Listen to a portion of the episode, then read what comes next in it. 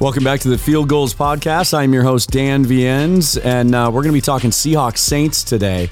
But we're also going to kind of open it up and uh, make it a, a more wide-ranging, sort of big-picture show. As you can see, those of you who are uh, watching the live streaming video version, my old friend Bill Alvstad of the Seahawks Playbook Podcast is joining me.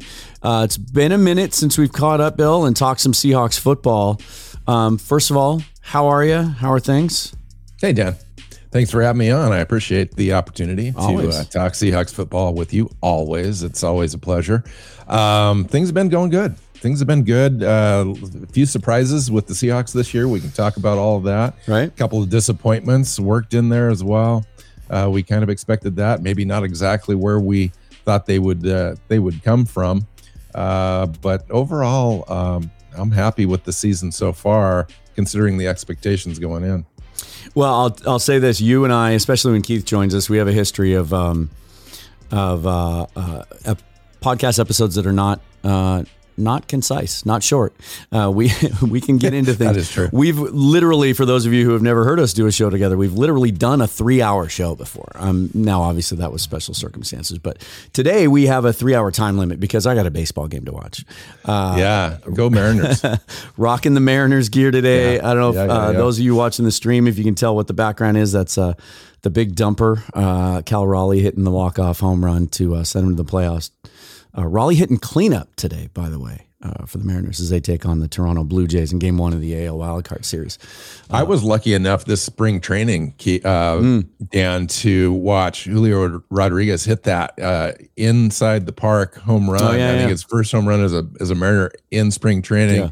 And I was at that at that game, and and uh, I was so excited for the kid at the time, and I thought, man, this kid's going to be special. You know, he, he was, it was like his third game or something like that, and you could already tell that. He, and and at the at that moment, it hadn't yet been, been decided if he was going to start or if he was going to play a key role in the game. That looks so long ago now. Yeah. Um, that it it now it's just funny to think about that player at that moment, wondering if he was going to be a part of the nucleus of the team, you know, this year, if he was ready.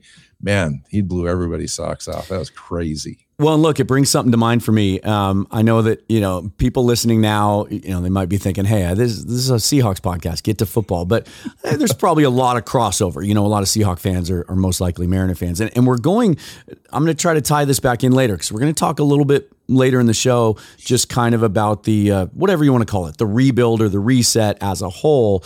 And there's some parallels because Mariners are at the tail end of that process now, and it worked for them. It doesn't always work. And so we're in the first phase of this, you know, the Seahawks rebuild, and some things are working and some things aren't. And I, and I want to start with that. We're at the, again, we're not sixteen. It's not symmetrical anymore. That's the thing I hate about the seventeen game seasons. Uh, you know, after four games used to be the quarter poll, and you take a look back at the first quarter of the season.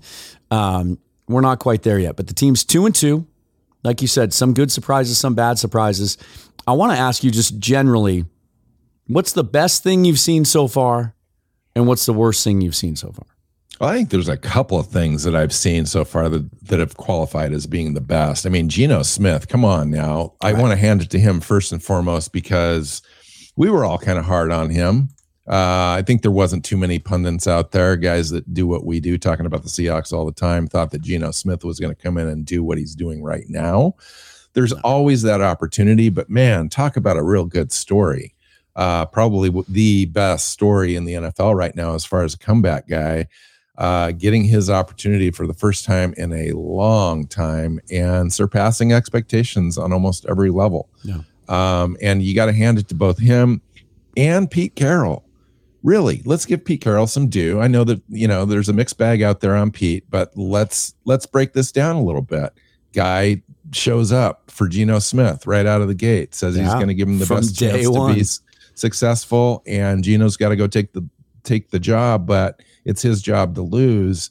And then Pete made the decision to go with Geno Smith as the quarterback. They made that decision early, along with John Schneider, not to draft a quarterback, not to bring in another a high-level uh, veteran mm-hmm. to compete for that job. And and Geno is kind of proven Pete right.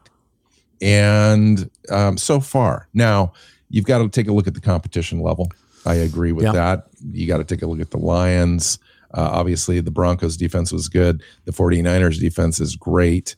Um, but but really, if you take a look at it, Geno's played a good, say, uh, half half the, the games so far. Uh, as far as halves, you kind of divide these things into halves. Some first halves in these games have been great. Second halves, not so much, et cetera. I uh, put a pl- complete game against the Lions together, which was outstanding to yeah. see. So Geno, you know, it is is definitely one of those things that has been one of the best. And then the rookies, Keith, or not Keith, I keep wanting to call you Keith because I'm so used to recording with him. Dan, the, the rookies. We could play a drinking um, game every time you come. You got to take a look at Abe Lucas and Charles Cross at mm-hmm. the tackle position for the offensive line for the Seahawks. I mean, you knew that Charles Cross was going to take that job going in, but Abe Lucas, now we talked about Abe Lucas, and I think you were on that train too as being kind of an early guy that you were looking at prior to the draft, yeah. that he could have a chance and he would be a good fit for the Seahawks. And sure enough, came to the team and has really exceeded expectations there. And so the duo being there for possibly the next decade, yeah. anchoring that offensive Let's line hope. Is just a huge deal for this team. And then on the other side, Tariq Woolen, mm, yep. same sort of deal as Abe Lucas, came in not maybe quite ready. Uh, a project, if you will, had all the physical attributes that you could ask for out of that position, and then some, and then goes out and shows that he's ready immediately. Again, Pete made the decision to insert him into the starting lineup early yeah. in the preseason, and he hasn't relinquished it, and now he looks like a perennial uh, Pro Bowler in the waiting uh, for this team, and that's just super exciting. It's the thing I love about Woolen is is um it's not just that he's holding his own. I mean, I think we all just assume coming out of a small college, only having played corner for the last two years after playing wide receiver uh, previous to that, that it's not just that he looks overmatched or out of place. He makes plays. He makes impact plays. In every game, he does something to impact the game. He has the only two interceptions on the season, the only two interceptions by a Seahawk corner in a long time. He blocked the field goal. Like, the guys have a knack for that. And we're seeing some of that out of Kobe Bryant maybe as well. But the fact that he that he's never out of position. Um, well, there was a, you know, a play here or there. There was a play that that uh, he kind of got ahead of the receiver down the sideline. He was a little premature in, in turning to run with the receiver last week. And, and the receiver undercut the throw uh, from Goff. And it was a big game. But it wasn't, he's never uh, blowing coverages. He's never in the wrong place. He's he's not letting guys run by him. He's had a couple penalties, but they're only because he's aggressively playing man-to-man defense and he's he's in a good space. He looks like, after all these years of the Seahawks trying to find young corners and failing, the Tre Flowers experiment, even Shaq Griffin, good player. But even he, I think one of the things that frustrated us as Seahawks fans was Shaq Griffin was a talented player physically and always seemed to be in position, but didn't make the play. Didn't get his hands on the ball, didn't have good ball skills, didn't, you know, get a lot of turnovers. So to see a guy four games into his career look like an ascending player and a guy that could lock that position down for a long time, that's a bonus. Now, however, there's good and there's bad, right? For, for every win, there's a loss, it seems like. And uh, to me, the worst thing I've seen so far, um, other than our linebacker play as a whole, and we can get into that if we want to, but uh, it's Darrell Taylor. You know, I, I, I think the last time we talked, we did kind of a season preview, and I, I think I predicted he was going to get fourteen or fifteen sacks. Uh, I, I I told you that on the record, on the air. Um, he just looks out of place. He looks physically overmatched. Um, I don't know what happened to the player that we saw last year. I don't know if it's just that he's not a fit with the new scheme or something there is, or if um, maybe his game was limited and, and teams have figured out how to how to block him. I don't know, but he's been a huge disappointment, and we're not the only ones that he's disappointed, because now he's giving up snaps to another rookie, Boye Mafe. Uh, it was Darrell Johnson before that, and, and Darrell Taylor may be, may be playing less and less. Darrell Taylor, you did predict that. Yeah. And so did everyone else. Everyone was kind of on the Darrell Taylor train. He was ready to step up into an accelerated role this year. He was going to go from being on that line on a four three uh, defense as, as a Leo player full-time to being more of a, a well-rounded linebacker, if you will. He was going to drop back into coverage. He was going to set the edge. He was going to rush the passer. So far, we've not seen any of those things this year. Yeah. Uh, they've used uh, his aggression uh, offenses against him um, to get him out of position, and he's not recovered well. Mm-hmm. And his sideline to sideline abilities seems to be inhibited this year. And he's not uh, looking very good in coverage. And yeah, he's probably the biggest disappointment uh, disappointment on defense if you don't count Cody Barton. Um, Cody Barton is a is a player that was going to now assume a larger role. I mm-hmm. thought if there's one thing, if you could take a look at John Schneider and Pete Carroll this offseason in a position that they didn't adequately address, and sometimes every year there's one of those. Yep. This is the position this year. Uh, they didn't really address this um, middle linebacker position, at least for depth, as well as I thought that they could. And now we're we're kind of paying for that a little bit. Cody Barton uh, is not ready for prime time. Darrell Brooks or um, Brooks is out of position, you know, quite frequently yeah. as well. And and they're making a ton of tackles, but those are coming, you know, five, six yards past the line of yep. scrimmage, which also points to line of scrimmage problems yeah. up front. You got Quinton Jefferson up there. They're asking maybe a little too much of Quinton Jefferson to kind of play, uh, defend the run. And he's not equipped to do that. He's yeah. he's a forward player. He wants to play forward and disrupt the passer and the pocket. And he's good at that. But when they ask him to do more than that, he just doesn't hold up physically. And so you're seeing some breakdowns there up front. And then uh, Darrell Taylor and Cody Barton and Brooks are the ones that are kind of suffering through that. And maybe we could talk a little bit about the lack of Jamal Adams in there, and then having a, you know, for sure, um, uh, Josh, Josh oh, Jones, yeah, jo- yeah, uh, not adequately fill that, and it's it's just created uh, a middle of the defense problem, I think, um, more than anything. Yeah, and that's it's really you touched on a lot of the reasons I was fairly bullish on on this defense going into the season. I thought they were going to be young and fast, and I thought there were a couple of things we could count on. I thought we could count on Jordan Brooks being a really solid player in the middle of that uh, middle of that defense. He hasn't been that. fifty-one yard Jamal Williams touchdown run Sunday. It was all on him. He was just blocked one on one and couldn't get off his block to to to get into the gap and and. And hit that run fit. And it wasn't, he wasn't double teamed. He wasn't, he just couldn't get off the block. And we're seeing that a lot. Um, and we're seeing poor tackling out of, out of him and Cody Barton. And that's been Josh Jones's issue. He looked mm-hmm. so good in the preseason, but he just can't wrap up and he can't tackle, bounces off guys. And, and, um, Ryan Neal, you know, maybe taking some of those snaps, but, it, but up front too, you know, no one's talking about Puna Ford. And he was a guy that we all loved, uh, coming into this season, and we were happy that they signed him to the extension, and and he seemed like an ascending player. But I just wonder, I wonder as a whole, we're we're touching on a lot of things here that all seem to come back to the same idea, that they've shifted this scheme to more of a traditional three four defense, even though Carroll has always played three four tendencies. And so whereas Puna Ford was always that three technique before, that nose guard, now he's playing three four defensive end. And mm-hmm. his his body type is mm-hmm. not, he's not even six feet tall. It doesn't really fit the traditional mold in that offense or in that defense. And you touched on it too, that that could be a big contributor to Darrell Taylor's problems as well, that maybe they made that switch without ensuring that they had guys that that fit that scheme. Um, and but you're right, they didn't also protect themselves. I mean, if if there's nowhere else to go. Josh Jones isn't playing well. Ryan Neal's healthy now. That's somewhere they can turn. Darrell Taylor's not playing well. They drafted Boye Mafe in the second round. He looks like he's ready for more uh, primetime play. Uh, you can turn to him. There are some things they can do on the defensive line. Even they've got some guys coming back in the near future. L J Collier might be a guy that could help in this scheme this year. He was just designated to return. But if Cody Barton doesn't play well, there's no, Nick Bellore is your backup. There's nowhere to turn. I don't know why they weren't more aggressive. I know they tried four linebackers out this week. Um, but I don't know why they weren't more aggressive in going after a guy like Blake Martinez, who was just signed by the Raiders to be on their practice squad. Big time player for the Packers, uh, four years straight with over one hundred twenty tackles.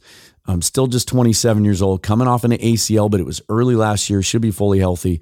I don't know why they weren't aggressively looking for a guy like that, because that is a that's a huge weakness and there's nowhere to turn. I don't know how you fix that. uh, and I think you kind of alluded to it as far as the scheme and the personnel, uh, matching those things up. That's why I'm, and you, and you mentioned also uh, the idea that we just don't have any quick fixes uh, yeah. available in those key spots.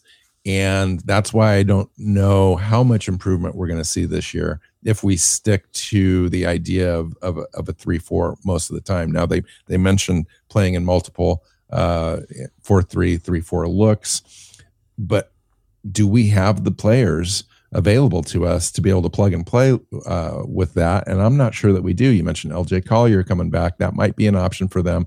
At least do one thing well on defense. Set the edge and stop the run. You've got to be able to do that. That's one of the core pillars of Pete Carroll's defense.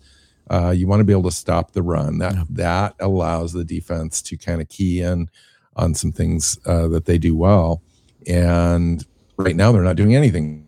So yeah, um, I that's why I think that this is more long term than than than we thought. Because yeah. going into the season, we pointed to the idea that this defense has a chance to be top fifteen, maybe top ten, especially if the offense started to figure it out, kept the defense off the field. Statistically, this defense could look pretty good.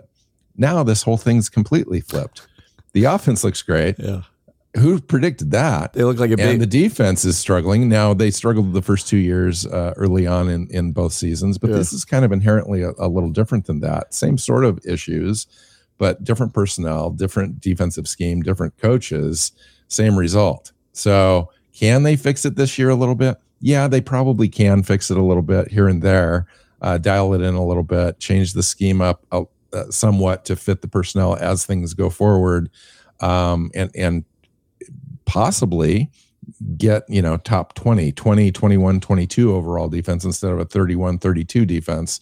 That would help. If the offense continues to play, they've got an outside shot to get to seven or eight wins. If that defense continues to lag like it is, yeah. and the offense struggles against better defenses, which to me seems likely, um, then I still think we're in the five to six win category. Even though we've got two wins now, that would only mean three or four wins left in the entire season. Yeah. I know that seems kind of hard to, to talk about and predict. But you take a look at the schedule, and it is possible if the defense doesn't improve. Yeah, they look like a Big twelve team uh, on Sunday. Like, who would have thought just going into this season? Tons of yards. I yeah. mean, it's fun to watch if you're a fan and you don't care about defense. But, man, if you care about defense, it's so painful. Yeah. It's brutal, and and the game started off well Sunday. I think that two of the first three Lions drives ended in a punt. Um And and it looked like, gosh, maybe they can kind of keep this under control a little bit. And they were, they were, you know, baby steps. They were a little bit better against the run if you take away the fifty-one yard um, run. But they, but, but then they couldn't, even with all the injuries the Lions had, they couldn't keep T J Hawkinson in check. So um, it'll be interesting to see what happens. And and I know there's a lot of criticism out there of Pete Carroll right now because he's a defensive coach, and that's what he's known for. And why is it that these last three or four seasons, the defense has always started off so poorly, and then it takes until the second half to figure it out? I don't know. I, I'm not smart enough to know those answers. I'm not a big X and O guy. Um, I just know that, I, to me, it's a talent issue. And it doesn't matter what scheme you're running. You got to have guys up front that can affect the game and be difficult to game plan for and difficult to block. We don't have those guys. And your linebackers have to be able to make impact plays and impact the line of scrimmage and not just be cleaning stuff up. We don't have those guys. I think we all like the secondary right now, and I think we like it long term. Um, I think heading into this offseason, uh, I don't think that's a need you really need to address. You know, they're even they haven't even got their full contingent of guys yet. Tre Brown hasn't even played yet. So uh, there's a lot of exciting things happening there, and there's some pieces in place up front. Certainly the Uchenna Nwosu signing was was inspired and smart and shows that that front office can identify talent even when it's not um, you know, big name talent, and he was a guy not a lot of people were familiar with. So there's some pieces there, but but let's go back to the offense, because This is this alone, this is a conversation that could be a two-hour conversation, and we'll try and keep it much shorter than that. But there's so much at work here, and and I guess in in a general sense, I want to ask you how sustainable you believe it is, because we've seen Geno Smith now as a starting quarterback for the Seahawks in seven games, right? It's he started three last year. He came in in relief of Russ once, right? So So we've seen him play seven and a half games, essentially. And the only time he really looked ineffective was at San Francisco last year. We don't know how much of that was just hangover, right? That team just looked flat overall coming off the the win over the Broncos. Um, and then last year at home against New Orleans, the same defense we're going to face Sunday, very good defense. Um, they kind of throttled and kept the offense in check here at Lumen Field. It was kind of a sloppy game. Um, how legit do you feel what we're seeing from Geno Smith right now is? You know, Geno Smith's a good quarterback as far as protecting the ball. Uh, he's a good check down quarterback. He's a point guard quarter, quarterback, as Pete Carroll likes to say. Maybe he's shown a little bit extra beyond that this year, but you take a look at the competition he's done that against. The Falcons and the Lions, both bottom half of the league. You could argue bottom uh, tenth of the league as far as defensive um, teams are concerned. When you face better play, uh, the Broncos defense in the first game, now he had a great first half, but that second half was was really anemic. Yeah. When you looked at the 49er game, that was a slog and a struggle. A lot of three and outs. Very inefficient game. Yeah. He he still made good decisions, but there was a lot of dump-offs. Um, his yards per attempt was way down. So that's, I think, what we're going to see. We're going to see a team that if we can't run the ball effectively against defenses, we're going to be one-dimensional. If we fall behind against teams, uh, it's going to force Geno to throw the ball. And if you've got a good secondary, uh, he's going to he's going to check down and dump the ball off, and we're going to face some third and long situations, which I don't think that we're quite as well equipped to convert against good defenses. And so to me, it's still a mixed bag. Yeah. Um, that's why I'm tempered on the Detroit thing. It feels good. It looks good. It looked great. Statistically, Geno's having a great year.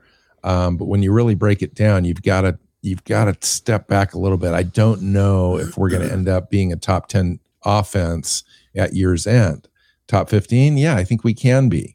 Um, but with our defense so poor, we're going to lack the opportunities um, to be able to uh, have more opportunities t- to convert third downs, to have more opportunities to score. Yeah. And with limited opportunities, I think that we're going to have limited results. So I, I see us as being a five hundred or less team, even though it feels like we could be more than that.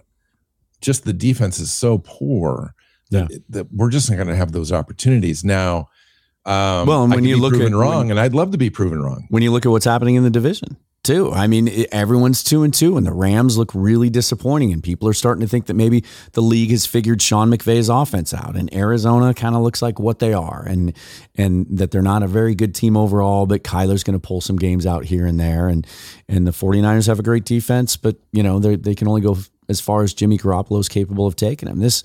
There's an opportunity, if they continue to play well and and and pull some games out, to stay in contention in this division mm-hmm. for a little while. And and Dan, uh, Geno's look fantastic. Yeah. Let's. I don't want to take anything away from Geno. Geno has surpassed my expectations. Yeah. He looks like a really competent quarterback. He does. He's even, in fact, made me question whether or not we need a franchise quarterback with our first oh, overall gonna, pick. Don't in the get draft too deep into next, that. We're going to get into that in a little year. bit. I want to. I want to ask you about that. I planned on talking about know, that. But you know bit. what I'm saying, though. It's like he's yeah, making you I question. You. I know it. everything about Absolutely. the future of the offense, and so you. But you've got to you've got to realize that this came against Detroit. This came against yeah. the Falcons. Yeah. And let's see. I'm giving. I'm open-minded. Yeah. I want to see Geno do this against the Saints. This I week want him on to the road. See yeah. the, the, the next game against the 49ers. Yep. We've got a game on the road in Germany against the Buccaneers. They've yeah. got a great defense this year. Let's see him sustain this sort of thing uh, against really good defenses, top ten defenses. And then let's see that defense improve a little bit. And this team might have a shot. I don't think they're quite playoff ready this year, yeah. it, it, to me. they could somehow sneak in if the defense all of a sudden plays really good. Tariq Woolen has seven interceptions. The defense continues to generate turnovers. Yeah. Th- this could be the way that they start winning games uh, with with the defensive performances. Uh, they they allow a ton of yards, but they don't allow a ton of points, and that could be the formula. Well, I appreciate your voice of reason because I um, I've had to reel myself back in a few times this week because it it is Detroit, and they are the most likely the worst defense in the league, right there with the Houston Texans by all metrics and by all statistical measures. Um, But it was, you know, there are some things I'll disagree with you on a couple of points. I think Geno is showing me, and the reason that I've allowed myself to get a little excited about what he can do is he's showing me, um, and not just against Detroit, but in in little flashes in the other games too, that he that he is getting more aggressive and more comfortable pushing the ball downfield. D K Metcalf was going against one of the best young corners in the league on Sunday, in Jeff Okudah, and Geno Smith wasn't shy at all about throwing the ball D K's way, even when he wasn't wide open. And that's something the previous quarterback didn't always do. So I, I feel like we're seeing some of that. Um, his yards per attempt is much higher than a certain other quarterback that used to play for the Seahawks currently, and we'll get into that in a second. But but I'm with you, and and, and thank you again for being the voice of reason. We need to see it this Sunday. I think this is big. Second game straight on the road, coming off a great performance, going up against a very, very good defense, a, a defense that's good at all levels, and it, going against one of the elite cornerbacks in the league in Marshon Lattimore. It's going to be, uh, it's going to be, it, but that's what this season is, right? We've talked about this. Every single week is a test, and every single week is another little piece of evidence on where they're at and where they should go. And I, and, and you're right. And I want to, I want to emphasize this point because I'm on record as saying that I was disappointed coming out of training camp that they went with Geno, just because I thought Drew Lock was the younger player. That's where we were at as an organization. Let's give him a shot. I like his ceiling, his upside, and his arm talent. Um, and I thought Geno had a lackluster, kind of boring preseason. But as you mentioned, Carroll's been saying from day one, these are the things we see from this guy in the locker room, in the meeting rooms, on the practice field. Now he's doing it in games. If he continues week after week after week to playing this way, and you have those extra draft picks next year, two firsts, two seconds, all their native picks after that, and there's all those holes on defense, it does start to shift your thinking, doesn't it? We know the Seahawks don't think like everyone else.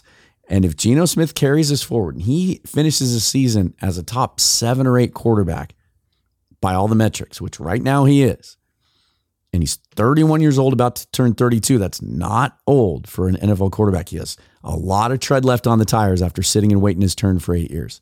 If he's truly transformed his career, does it maybe create an opportunity for the Seahawks to be a little more patient and maybe take a developmental quarterback and stick more with Geno and fill those other spaces? Does it change your approach to the draft next year? That's a very interesting question, a very interesting approach. Prudent approach, I think. Not what the fans want. Sure. So the Seahawks currently have the ninth and twelfth pick uh, in the first round, if you look at today's record, and the forty-first and forty-third picks mm-hmm. in the two thousand three of the top forty-three. And isn't the N F L ninth pick, draft. Isn't that Denver's pick? Um, yeah, it's funny how things work, isn't it? He, yeah, and so listen, that's that's not going to get you C J Stroud or Bryce Young right. or Will yeah, Levis. Listen, You're going to have to trade just, up if you want to do one of those. And we've just yeah. outlined hole after hole after hole after hole. I don't know that they're going to want to mortgage the farm to move up and get one of the, those guys in a deep quarterback draft. And so maybe yeah. maybe you look at uh, a Herndon Hooker or a or a or a Van Richardson. Dyke or a Richardson if he comes out that some teams might mm-hmm. think is too raw to go high. Yeah. And it affords you the luxury yeah. Yeah. of you take that guy with the with the high ceiling, because I'm a huge yeah. Anthony Richardson fan. Yeah. And he may not choose to come out this year. But if he does, and and he's and he's raw and he needs to sit for a year or two, and Geno plays this way or close to it the rest of the year, it does change the formula, and yeah. it, it it eliminates the need to mortgage so many of those draft assets you acquired to does. move up to get one guy. And you still might be able to have your cake and eat it too and get a franchise quarterback and also get a game-wrecking defensive lineman and a guy off yeah. the edge and a couple linebackers. It's You, it's, you yeah. sent me a note earlier. Said uh, we might talk about, you know, the, the, the biggest draft needs. And the first thing I wrote was game-wrecking defensive tackle. There you go. Jalen Carter. Uh, so yeah. here's here's here's the deal. You're you've hit so many notes that are that are correct here in the idea that the perfect scenario that the Seahawks would love to have is Geno work. Yeah. This this thing works, right? Okay. So now they've got Geno. You did mention that he's thirty-one. He's going to turn thirty-two in a couple days. He's going to be thirty-three years old in next season. Mm-hmm. So you're talking a two-year, a three-year deal, maybe that, a two-year that, deal with an that's option. That's exactly right. Yeah. And Geno continues to play this way. Yeah. He's not under contract next year. Right. So he's going to have some suitors they as well as the yeah. Seahawks would want him back. He's going to be more expensive. However, he would be the perfect quarterback to bridge a draft pick. one hundred percent. So you mentioned C J Stroud. You mentioned Bryce Young. You, I don't know if you mentioned uh, Will Levis. Oh, but yeah. he's up there as well, right? I, I will always mention Will Levis. Top five, top right. six in this draft. Will Anderson's on the other side. Everybody knows about that beast. Yep. yep.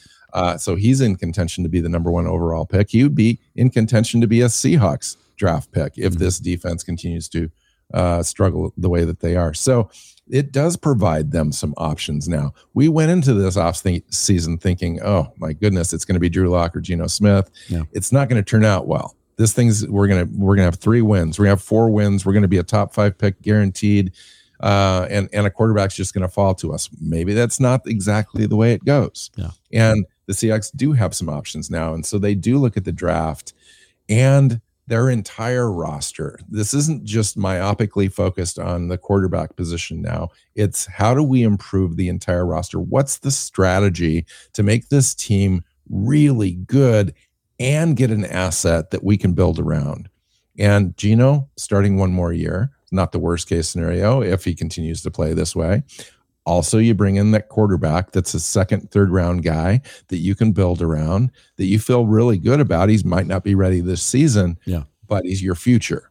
And he comes in, he does the same thing that Alex Smith did with the Kansas City uh, Chiefs, and Patrick Mahomes was sitting there. Yeah. Patrick Mahomes got some great experience sitting back, learning the, the offense, and they they made that transition when they were ready.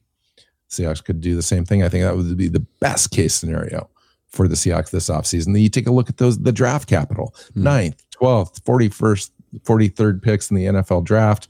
Somewhere in there, that's where they're going to be.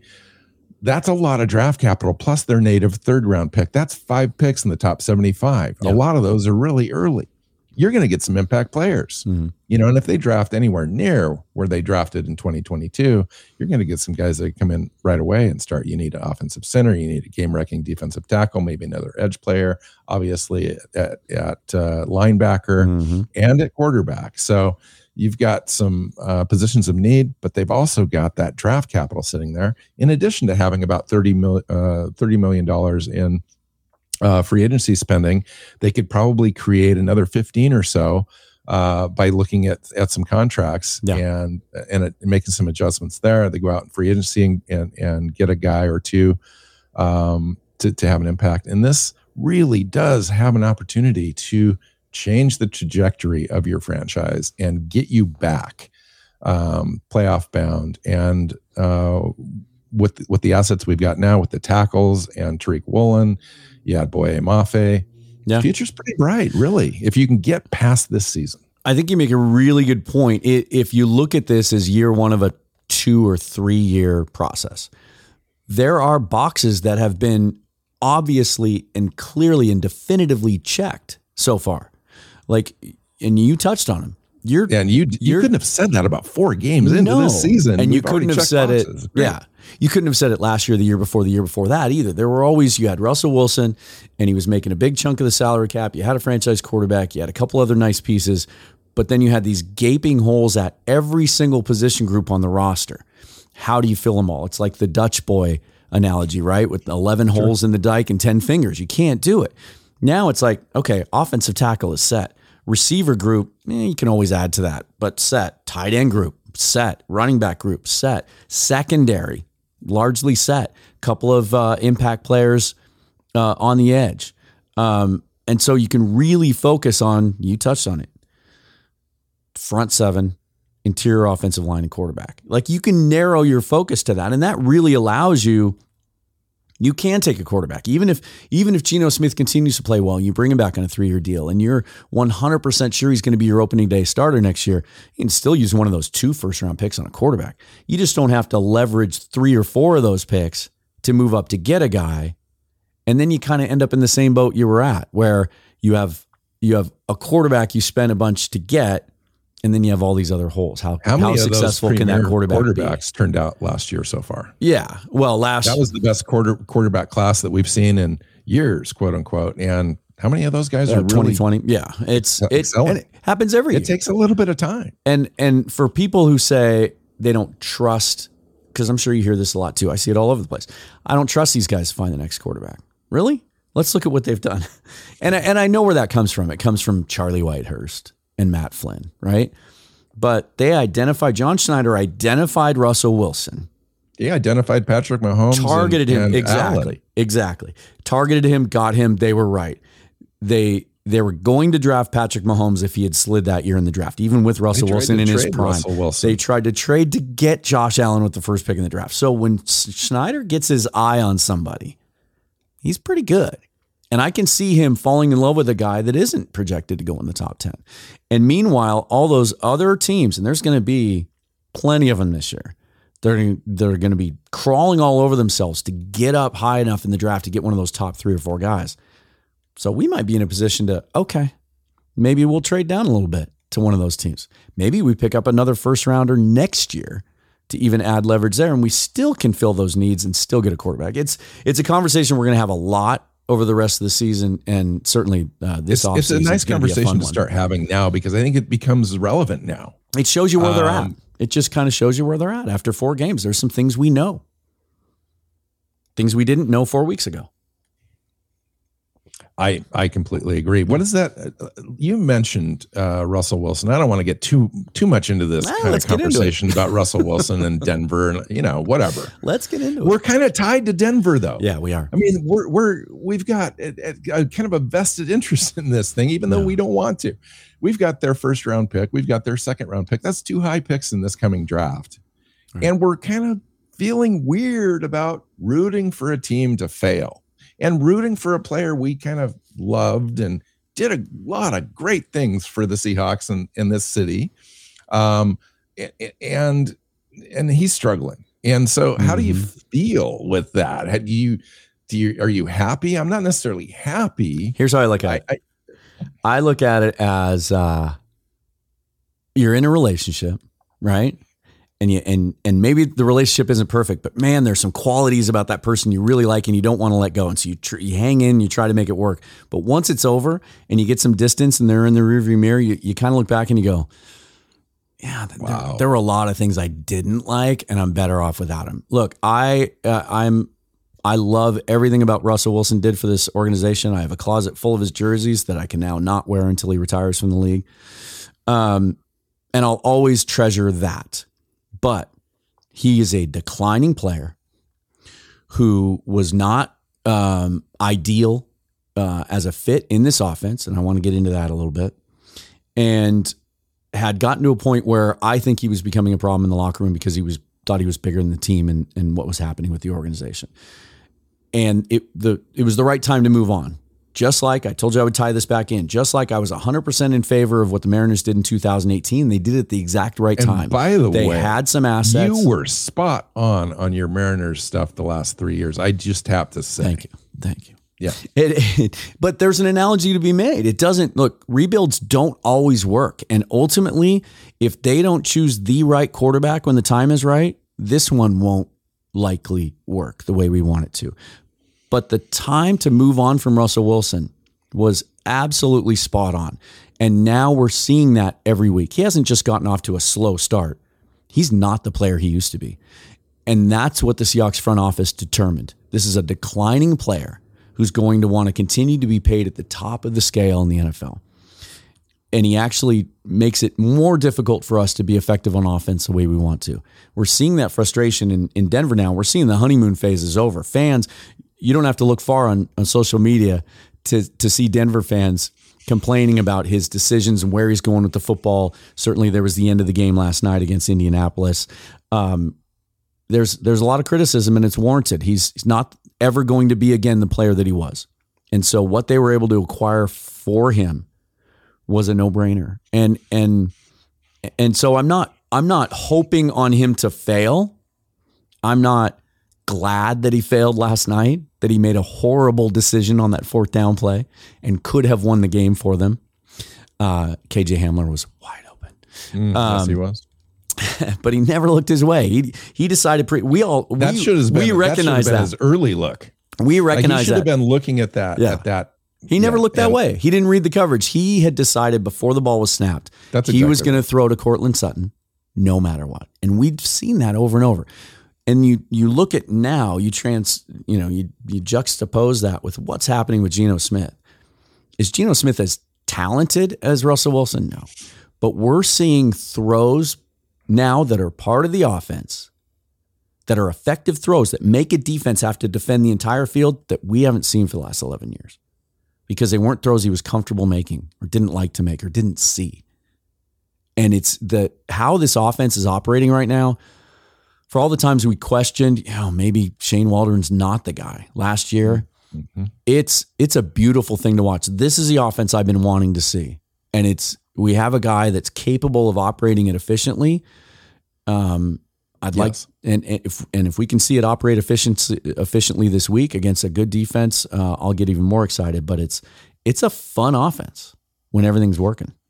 Dan, you touched upon so many things. it's, what it's, I, it's, it's what I do. Um, it's it's crazy um, to to wrap your brain around everything you just talked about as far as the Russell Wilson saga that we've kind of seen play out. Yeah. At least let's just narrow it down to over the last couple of seasons. Yeah. Um, and the, the struggles, the, the victories, the great plays, mm-hmm. the frustrating things, yeah. the things that you wanted to see, but never saw, um, inside the offense, the, the, the handpicked Shane Waldron, uh, offensive coordinator situation, and then have that not really work last year. Yeah. And you just kind of knew, you know, as somebody that watches football all the time, you just kind of knew that it was off, that it was not structured that way. And we were operating out of some sort of hybrid thing. It was, it was the Russell Wilson show. And it just, that's the way it was. Yeah. And you, you had to kind of take it that way because on balance, Russell gave you a little bit more than he didn't give you.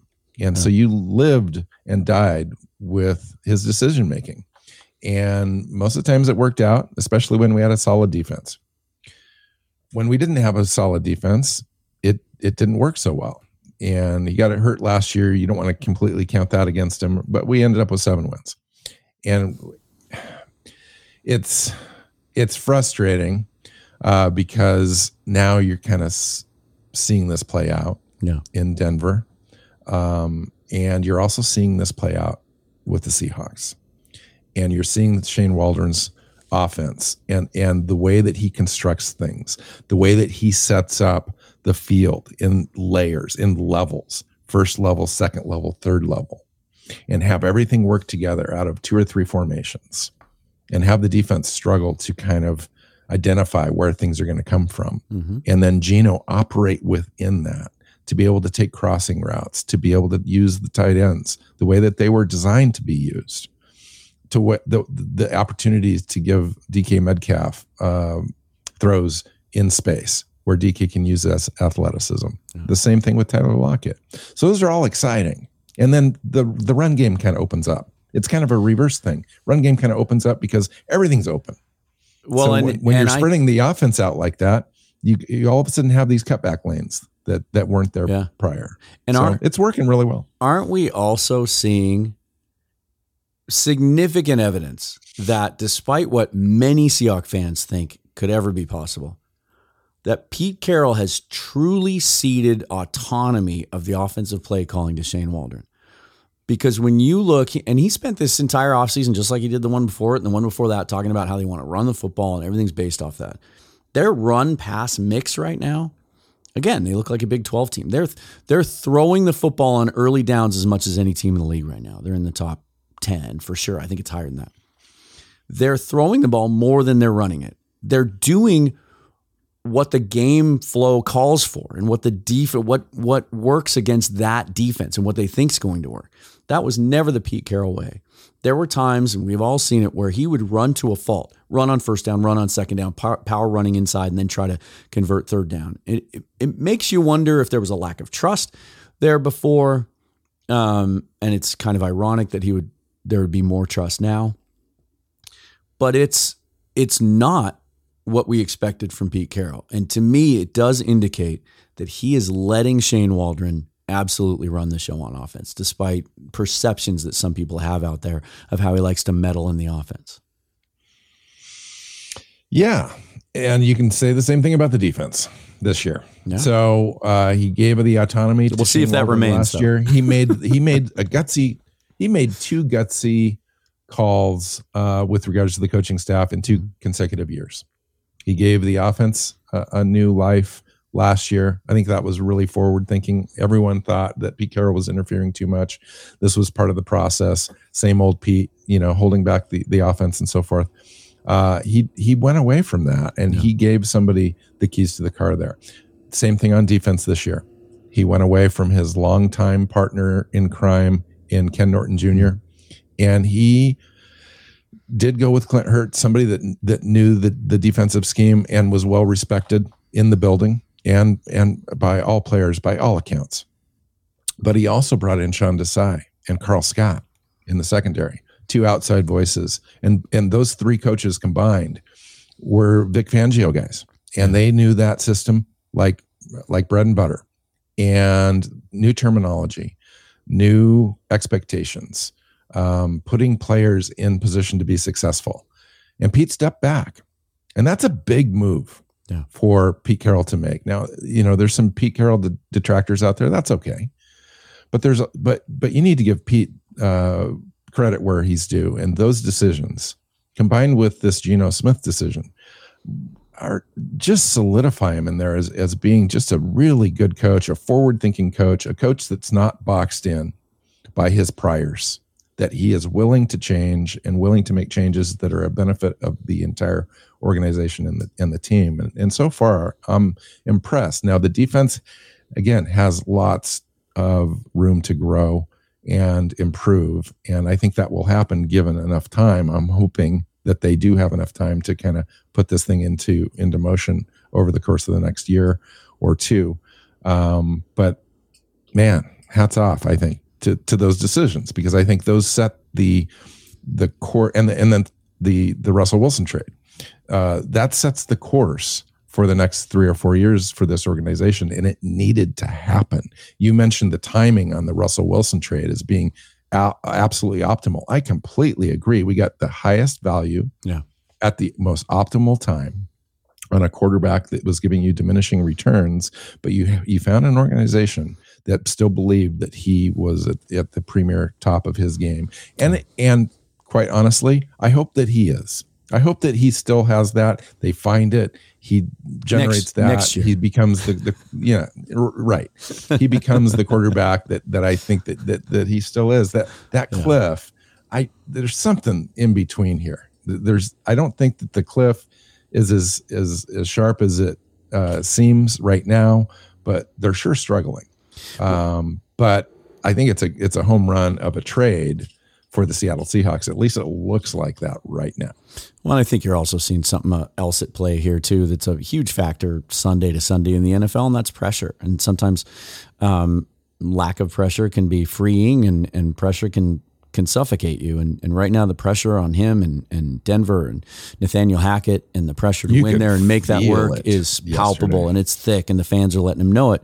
Whereas there's no pressure here. And and Geno can play free and easy, and we can experiment with personnel and packages and scheme and, and all of that, because if we do go five and, and twelve, it's nobody's losing their job. Everything is on track. So Um, you know, that's a, that that can be a factor. Let, let's talk about this week before we wrap this up, because this is, we've talked about how this is a key matchup. And and I the thing I like about this matchup is, yes, we're going up against uh, one of the better defenses in the league in New Orleans. They have outstanding front seven. They have Marshon Lattimore and, and a good secondary. Um, they can get after the passer. They can defend the run. But their offense is pretty broken right now. And we don't know yet if we're going to see Jameis Winston or Andy Dalton. Um, Alvin Kamara was back at practice this week in a limited capacity. Uh, Michael Thomas, again, what else is new, is hurt. And they really lack some weapons there on the outside. They're not the dynamic offense that we come came to know under Sean Payton uh, during the days when Drew Brees was there. Um, and so it does present, I think, an opportunity for the Seahawks to to maybe get some things right on defense. Um, and if and, and if they can be effective, get a win. Because to me, and we may say this every week this this year, this may be the most pivotal week on the schedule. If if they win this game, if they can find a way to win this game, go to three and two, I don't hate our chances coming home next week against Arizona. You get to four and two. You see what I'm saying? Like this, yeah. This week might be, and then there's some games after that that are that look pretty favorable too. This week could be kind of a turning point uh, or a tipping point, might be more accurate to say, as far as what our draft position ends up being and kind of where we head in the division and things like that. It's funny you said that, because I, I think I said the same thing on our show uh, the last couple weeks. You know, this Falcons game, Falcons at Seahawks. Yeah. If they lose at home to everywhere. The Falcons, what does that say about the team? Well, if they lose on the road right. to the worst defense in the N F L, what does that say? If they about- win Sunday, we're going to be like, oh, if they can just beat the Cardinals, go to four and two, this changes right? everything. It, it is kind of funny how that works. And yeah. as far as a team that's on the verge of going one way or the other, um, they're two and two, but it's more than just the record. It's literally uh, this team could fall. Uh, the, the the the schedule doesn't get any easier. You got the Saints, then you've got the um, you, you mentioned the Cardinals. Mm. Um, the Cardinals, I I'm waiting kind of for them to kind of have a better season. It looks like they're not a, a very good team God. this year. Uh, the Chargers are are going to be tough. The Giants come. That seems like a, a winnable game, but who knows, right? right? So it doesn't get any easier. And then you're you know you've got the Cardinals again. Then you've got the Buccaneers. Um, and it, it just doesn't get any yeah, easier. It gets tough. And there so in the we'll, middle. We'll see. Yeah. Yeah, so this game, uh, interesting. Um, you're right. They struggle on offense a little bit. Who knows what's going to happen? Andy Dalton looks like he might go. They they look like they're going to have Alvin Kamara back. Um, they lack a few weapons on offense, although uh, Chris Olave, their their first round draft pick this year, is their stud now at wide receiver. Yeah. Uh, so they're missing Thomas a little bit less. Um, and then, you know, they've got some some opportunities at, at the tight end position on defense. I think they're solid. They're not as great as they have been in the past, but they've got a nice uh, pass rush there uh, on defense. And uh, last week, I think they combined against the Vikings for um, for ten pressures and, and a sack between uh, Cameron Jordan and um, the other fellow they've got in there. I lost his name, um, but but they they're a decent defense, um, and and the best defense we've faced since the 49ers. And it'll be interesting to see how consistent they can take Geno's game and take the offense and take Penny's running effort and try to duplicate that against yeah. a, a, a better defense, um, uh, a better defense that's more equipped to to stop what they're trying to do. You mentioned Lattimore earlier um, at cornerback against one-on-one matchups uh, with D K Metcalf. That's going to be a fascinating matchup to watch, and I'm kind of excited about that. I want to see what the, what they can do against a, def- a decent defense. Now, On the, on the defensive side of the ball for the Seahawks, I just want them to slow them down. I want them to slow them down a little bit. Maybe force some three and outs. We haven't seen too many of those. There are not a lot of weapons on that oppor- side. Yeah, there just aren't yeah, a lot of dynamic There's some weapons. opportunities, but you know the turnovers and special teams, I think, is going to be a factor in this game. Um, you've you've seen New Orleans this year turn the ball over uh, two times in three out of the last four games. Yeah. Um, you've seen them miss some field goals. I think their field goal kickers missed a field goal in each of their four games. So this could come down to a one-score game, as a lot of uh, scores do in the N F L. And I think for the Seahawks to come out on the winning side, they're going to need to ha- take advantages of a couple of turnovers if they get them. And if they do get them in good field position, I trust the offense to come away with points. I do, but we'll see. We'll see how it goes. I do believe, though, it comes down to protecting the ball. Here might be an opportunity. So the Saints, just looking it up, overall uh, yards, yardage given up so far on defense are tenth in the league overall. Uh, they're number eight against the pass, so good test for Geno Smith, but they're nineteenth in the league against the run. Uh, yeah. Seahawks look like they were kind of getting their running game going a little bit against Detroit. We saw Rashad Penny have a breakout game. He ran hard. He ran physical. Um, he's a guy to me. Rashad Penny's interesting because I, I don't think there's any surprise that that he finished strong last year. Because what I've noticed from him, whether it's at the beginning of the season or he's coming back from injury, is is he's like a pitcher who gets by on feel. Like he has to get reps in order for that vision that he has to kind of lock in and get a rhythm and really start to feel the game and let it come to him and feel the flow. And he just didn't seem to have that. He ran hard the first three weeks. He ran very hard. Um, but he just wasn't feeling the hole. He wasn't feeling the cutback lane. He sure looked like that on Sunday. He seemed to get stronger as the game goes along. And I think we might be on the verge of seeing Rashad Penny maybe get back to where he can carry this running game a little bit over the next couple of weeks. And maybe that's the opportunity this week with the Saints kind of being in the bottom third of the league against the run. Yeah, I think Tuttle in the middle for them, a defensive tackle is a vulnerable spot for them.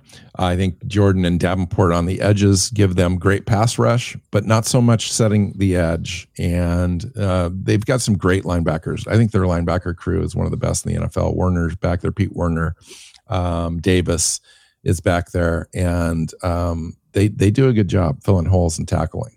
Uh, but if you can get to the second level, I think uh, Penny's shown that he's a dynamic guy, can make almost anybody miss. Yeah. And he's a big physical guy, but a lot bigger than you think he is just by looking at him. He's almost two hundred thirty-five pounds.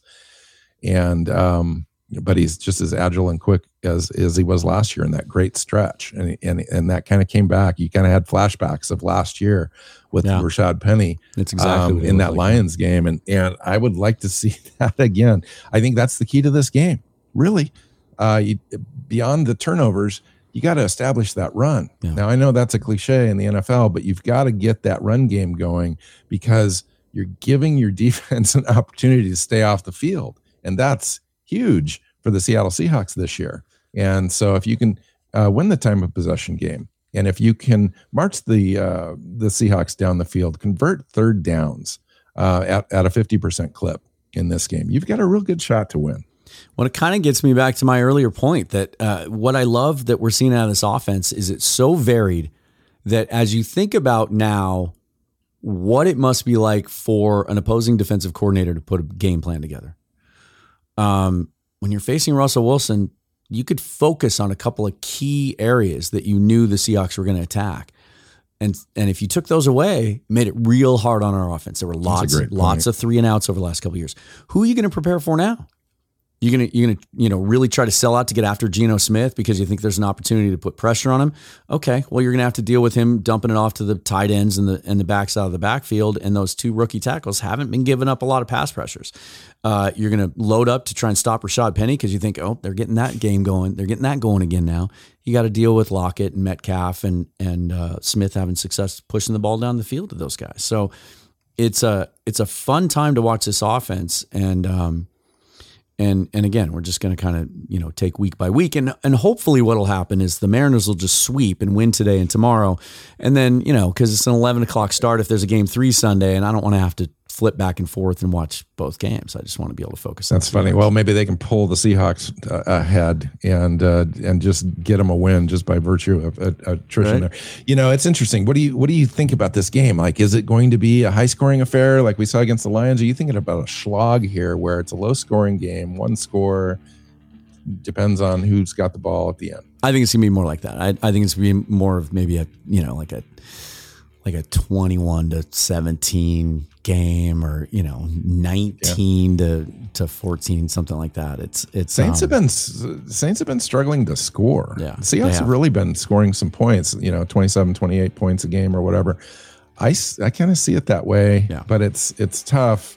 It's hard to predict against the Seahawks. I just feel like the Seahawks are going to go back and forth this year. Just going to kind of be this team that's great one week and Yeah, there there will be some clunkers. Yeah, because yeah, they're just and, so and young. It's it's so easy to get excited about that Lions thing because it's so much offense. So five hundred fifty yards of total offense. Yeah. Uh, I, I imagine we'll come back down to earth. It'll be closer to three hundred and three hundred fifty yards of offense for the Seahawks. Um, but it really depends on if the Seahawks are able to punch the ball in for touchdowns rather than settling for field goals. And I, I'm thinking it's going to be in that twenty-three twenty range. And it, it will come down to kind of what we do at the end. It's just like every week's going to be this year. I just can't wait. I, I can't wait to see what happens. It's like a, it's like a giant experiment. And I just want to see what happens each week, which young players step up, see some growth. We're going to see some setbacks. Um, I look forward to it. I always look forward to talking to you, Bill Alvstad, co-host of the Seahawks Playbook Podcast. You can find that on all the big podcast podcast platforms. You can also follow um, you can follow Bill on Twitter at Northwest Seahawk. And I noticed this today. It speaks to how long you and I have been on Twitter, that we are able to have Twitter handles like Seahawks Forever and Northwest Seahawk. Yeah. Like we got in on the ground right. floor. That's it's, funny.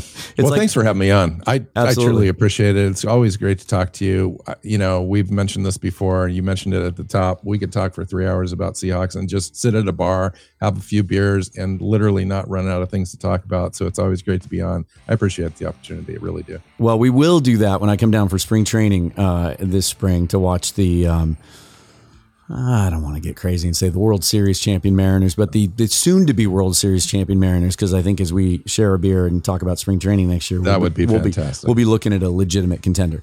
Uh, nice. Again, good to have you on. Thanks for your thoughts, Bill, and uh, and we'll talk soon. We'll catch up again later this year. Until then, uh, thanks for listening, everybody. Go Hawks.